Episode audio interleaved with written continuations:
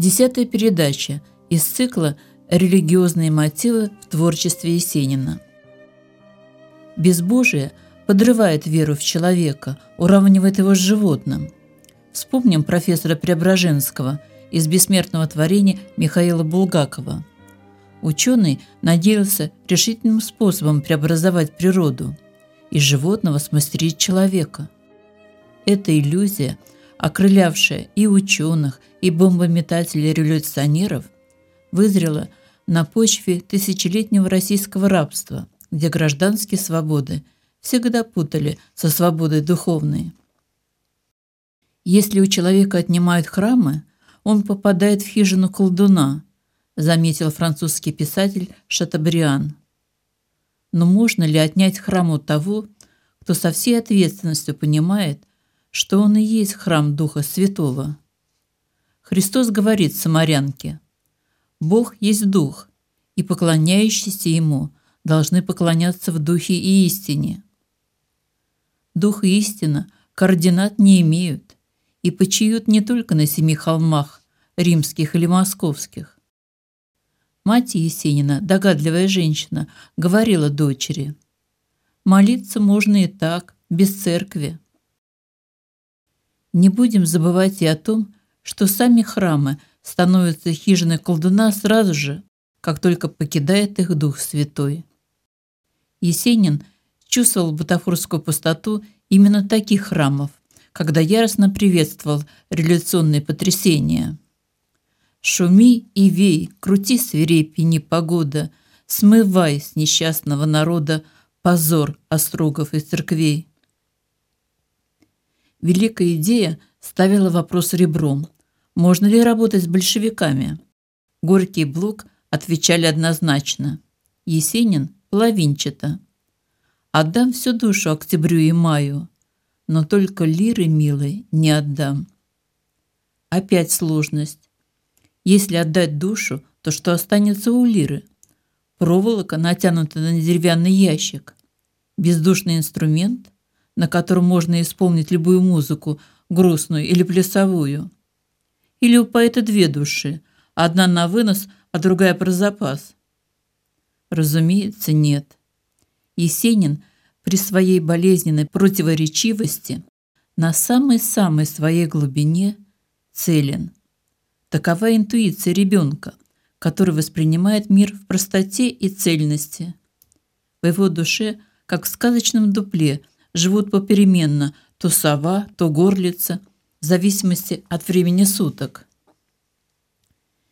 Не отдавая лиру, Есенин защищает самое ценное для себя, что часто входило в конфликт с его совестью, и о чем Пушкин написал когда-то. Поэзия выше нравственности, или, по крайней мере, совсем другое дело. Ложная вера, идолопоклонство – провоцировали на скандальные столкновения, понуждали к обедняющему подражанию. Ваня Снегины Есенин уверяет, что народ и Ленин – близнецы-братья. Крестьяне спрашивают, «Скажи, кто такой Ленин?» Я тихо ответил, «Он – вы». То есть народ, чьи идеалы и чаяния воплотились в вожде. Неужели фантастическая свирепость этого человека – черта народного характера. Считал ли так Есенин на самом деле? Но ведь он не знал подлинного Ленина, каким его знаем сегодня мы.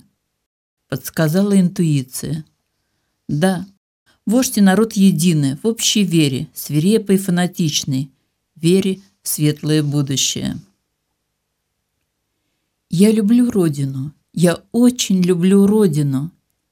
Смысл этого заверения, похожего на заклинание, было главной нотой в его поэзии.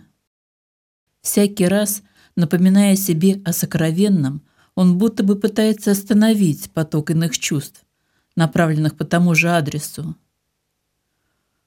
Устал я жить в родном краю. Вырвалась задолго до настоящей душевной усталости так же, как и понимание своей бесприютности в родительском доме. Любовь к родному краю, что так томила, мучила и жгла, соседствовал с проклятием ему же, ей же, то есть родине. И горько проклинаю за то, что ты мне мать. И в том, и в другом случае это честное признание, основанное на перемене впечатлений поэта. Он прямо пишет «Люблю твои пороки и пьянство, и разбой». Любовь к такого рода прелестям быстро пересыщается и оборачивается полной противоположностью. Лирика вообще прихотливо связана с настроением, которое при отсутствии твердой воли подчиняется любому дуновению ветра. Для Есенина такие контрастные обороты характерны. Если на расстоянии ему представляется образ матери чуть ли не в ореоле фаворского света, то вблизи картина меняется до неузнаваемости, и мать, затененная деревенским бытом, кажется ему ведьмой с Киевской горы. У лирики женственная душа, порхающая психея. Но не только в душе, но и в окружающем пейзаже пенились краски, составившие сенинскую палитру. Не напрасно дули ветры, не напрасно шла гроза. Кто-то тайный, тихим светом напоил мои глаза. С чьей-то ласковости внешней Отгрустил я в синем мгле, А прекрасной, но не здешней, Неразгаданной земле. Не гнетет ни моя млечность, Не тревожит звездный страх. Полюбил я мир и вечность, Как родительский очаг. Все в нем благостно, все свято, Все тревожное светло, Плещет алый маг заката На озерное стекло. Религиозность в стихах Есенина – по-разному проявляется в разные периоды его творческой деятельности. Если в стихах 14 года довольно часто проскальзывает ироническое отношение Есенина к религии, то позже, в 15-16 годах, поэт создает немало произведений, в которых религиозная тема берется всерьез. Это объясняется сближением Есенина в эти годы с такими символистами, как Мережковский и Гиппиус. Он еще ищет их благосклонности и пишет стихи, которые бы им заведомо понравились. Например, «Я странник убогий, молюсь синеву, На палой дороге ложусь в траву, Покоюсь сладко меж росновых бус, На сердце лампадка, а в сердце Иисус». Центральное место в первых поэтических сборниках Есенина занимает образ Руси, родины кроткой – Лирический герой его поэзии до 17 года, как правило, странник, божий инок, идущий по русской земле и не устающий любоваться ее красой. В то же время переживания героя, на первый взгляд, носят противоречивый характер. Он понимает, что пришел на эту землю, чтобы скорее ее покинуть. То есть его пребывание на прекрасной земле кратковременно – Смиренно принимая это знание, он, как всякий верующий человек, не боится смерти и воспринимает земную жизнь как временное странствие. Однако именно кратковременность земной жизни делает его отношение к ней особенным. Это то, чем надо успеть налюбоваться в пределах отпущенного срока. Глаза странника широко распахнуты, и мир как бы физически соприкасается с ними –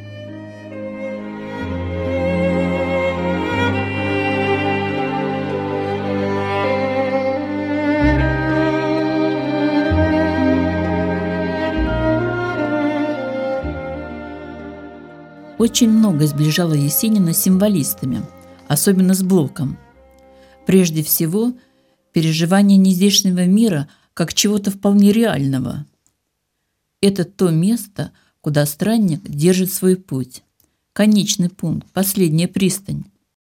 Но в отличие от символистов, он вовсе не стремится к нему, не пытается забежать вперед и увидеть нездешнее до положенного срока.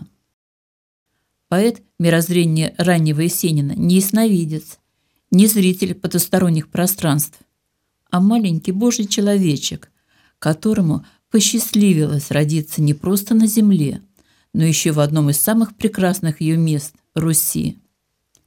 Место это настолько восхищает и поражает его, что он слагает бесконечную молитву в его хвалу, горько сожалея о том, что рано или поздно придется все-таки покинуть этот земной рай. В этом чувстве он доходит до прямого религиозного бунтарства. Если крикнет рать святая, кинь ты, Русь, живи в раю, я скажу, не надо рая, дайте родину мою. Впрочем, Есенин не ставит неодолимого барьера между тем и этим мирами. Для верующего человека, если так можно выразиться, воротами в иной мир является церковь, как материальный символ внеземной жизни. Оказываясь в церкви, он спасается и очищается через исповедь и причастие от грешного земного мира. В ранней лирике Есенина мы имеем дело с несомненно религиозным взглядом на мир, который и есть церковь. Такая точка зрения, не совпадая с ортодоксально-церковным взглядом на мир, отражала народные, глубинные, полуязыческие, полухристианские верования, самым ярким выразителем которых и стал в начале XX века Сергей Есенин. Чую радуницу Божью, не напрасно я живу, Поклоняюсь придорожью, припадаю на траву. Между сосен, между елок, меж берез кудрявых бус, Под венком в кольце иголок мне мерещится Иисус. Он зовет меня в дубровы, как во царствие небес, И горит в парче лиловой облаками крытый лес. Глубинный дух от Бога, словно огненный язык, Завладел моей дорогой, заглушил мой слабый крик. Льется пламя в бездну зрения, В сердце радость детских снов. Я поверил от рождения Богородицын покров. Русская природа глазами Есенина – это огромный, прекрасный храм, где происходит нескончаемое церковное действо, где каждый день – это какой-нибудь религиозный праздник. И не случайно название первой книги «Радуница» – восходит к празднику Воскресения мертвых на второй неделе Пасхи. В этот день живые поминают своих усопших родных и словно бы соединяются с ними в едином переживании вечной жизни. Вот почему в стихах Есенина обычные детали пейзажа прямо становятся церковными деталями. Окна в хатах – это образа в ризах. Край любимый, Сердцу снятся скирды солнца в водах лунных. Я хотел бы затеряться в зеленях твоих стозвонных. По меже на переметке резида и резакашки, И вызванивают в четки ивы кроткие монашки. Курит облаком болото, гарь в небесном коромысле. С тихой тайны для кого-то Затаил я в сердце мысли. Все встречаю, все приемлю, Рад и счастлив душу вынуть. Я пришел на эту землю, чтоб скорей ее покинуть. Многие исследователи отмечали, что любимыми красками Есенина были золотая и синяя.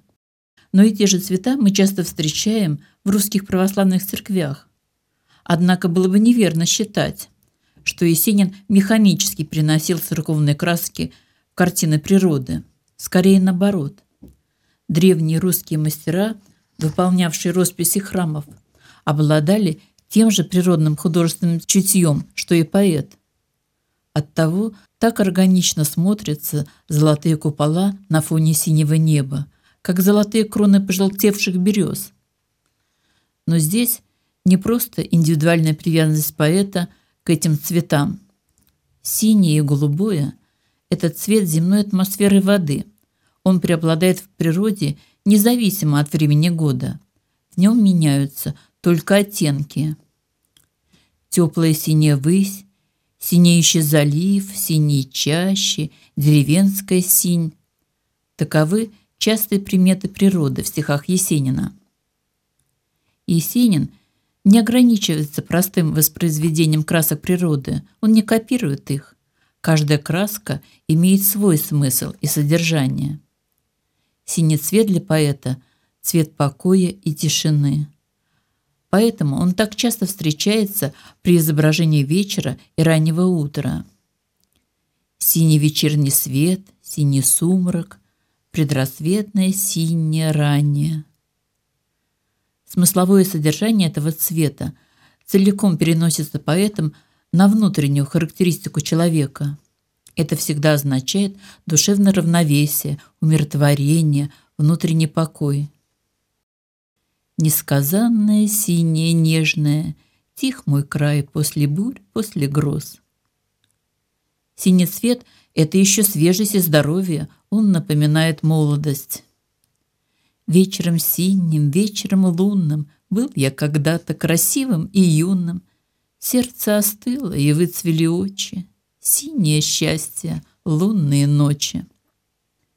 Голубой цвет в стихах Есенина очень близок по значению к синему.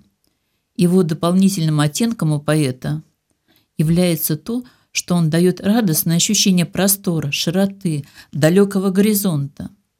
Голубое поле, голубые двери дня, голубой простор, голубая звезда, голубая Русь. Голубое и синее в своем сочетании служит созданию романтического настроения у читателя.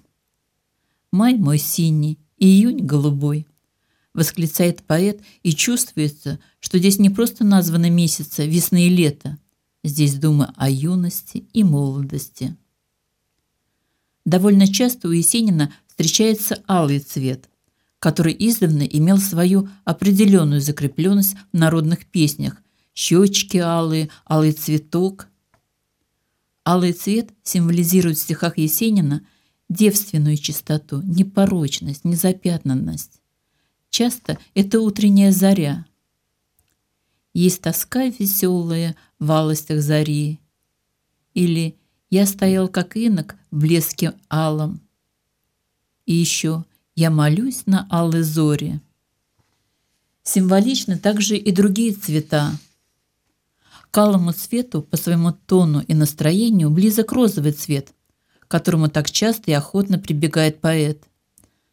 Свежий розовый щек, помысл розовых дней символизирует юность. Розовый цвет дается в сочетании с цветом золота – Льется дней моих розовых купол, В сердце снов золотая сума, Закружилась листва золотая В розоватой воде на пруду. Казалось бы, розовый цвет маловыразительный, несколько разбавленный, и тем более поражает умение Есенина пользоваться этой краской, придавать ей необыкновенно выразительную силу. Ведь именно слово «розовый» создает незабываемую картину настроения, изображаемую в такой строфе. «Я теперь скупее стал в желаниях, жизнь моя, или ты приснилась мне, словно я весенней гулкой раннюю проскакал на розовом коне». Здесь никакое другое прилагательное к слову «конь» не могло бы создать такого глубокого романтического настроения – Сочетание алого и розового подчеркивает и усиливает ощущение молодости, красоты, свежести и нерастраченности чувств. С алым соком ягоды на коже нежная, красивая была, на закат ты розовый похожа, и как снег лучисто и светла. Родственный алому и розовому красный цвет имеет в поэтике Есенина свой особый смысловой оттенок – это тревожный, беспокоящий цвет. В нем как бы чувствуется ожидание неизвестного. Если алый цвет связан с утренней зарей, предвещающий светлый день, то красный говорит о закате. Гаснут красные крылья заката, тонет день за красным холмом, о красном вечере задумалась дорога. Для изображения внутреннего состояния человека Есенин умело пользуется соединением контрастных красок. Они выступают как символы. Эти краски-антитезы помогают зрительному восприятию перехода одного чувства в другое. Не больна мне ничья измена, и не радует легкость побед. Тех волос золотое сено превращается в серый цвет. По мере того, как у поэта нарастает все более тяжелое и мрачное настроение, в его стихи все более вторгается черный цвет. Вечер черные брови насопил. Так начинается одно из его стихотворений, котором мы застаем поэта в состоянии упадка духовных сил. Именно через контрастные цвета, белый и черный, поэт однажды ярко выразил раздумья о своей жизни. Это было в период Москвы Кабацкой, когда он болезненно ощущал разрыв между той средой, в которой он оказался, и поэтическим вдохновением, продиктованным романтикой чувств. Дар поэта — ласкать и корябать, роковая на нем печать, розу белую с черной жабой я хотел на земле повенчать. Он, наверное, единственный поэт, который использует так много цветов и оттенков и вкладывает столько смысла в эти цвета. В его стихах они призваны усилить зрительное восприятие образа, сделать его более рельефным и выразительным. Черная, потом пропахшая высь, Как мне тебя не ласкать, не любить? Выйду на озеро в синюю гать, К сердцу вечерне льет благодать. Серым веретем стоят шалаши, Глухо баюкают степь камыши. Красный костер окровил таганы, Хворости белые веки луны. Так возникает картина тихого летнего вечера – и она целиком дается средствами цветового изображения.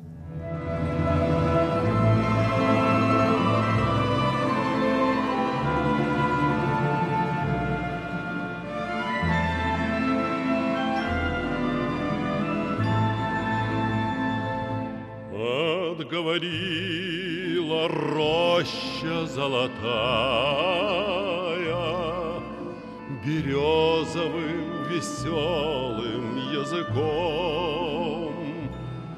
И журавли, печально пролетая, Уж не жалеют больше ни о ком. И журавли, печально пролетая, Уж не жалеют ни о ком. Стою один среди равнины голой, А журавлей относит ветер вдаль. Я полон дум о юности веселой, Но ничего в прошедшем мне не жаль. Я полон дум о юности веселой, Но ничего в прошедшем мне не жаль.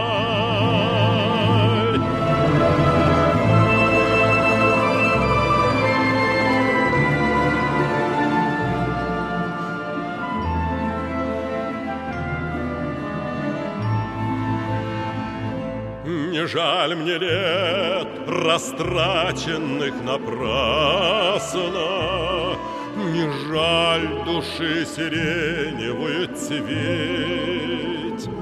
В саду горит костер рябины красной, Но никого не может он согреть.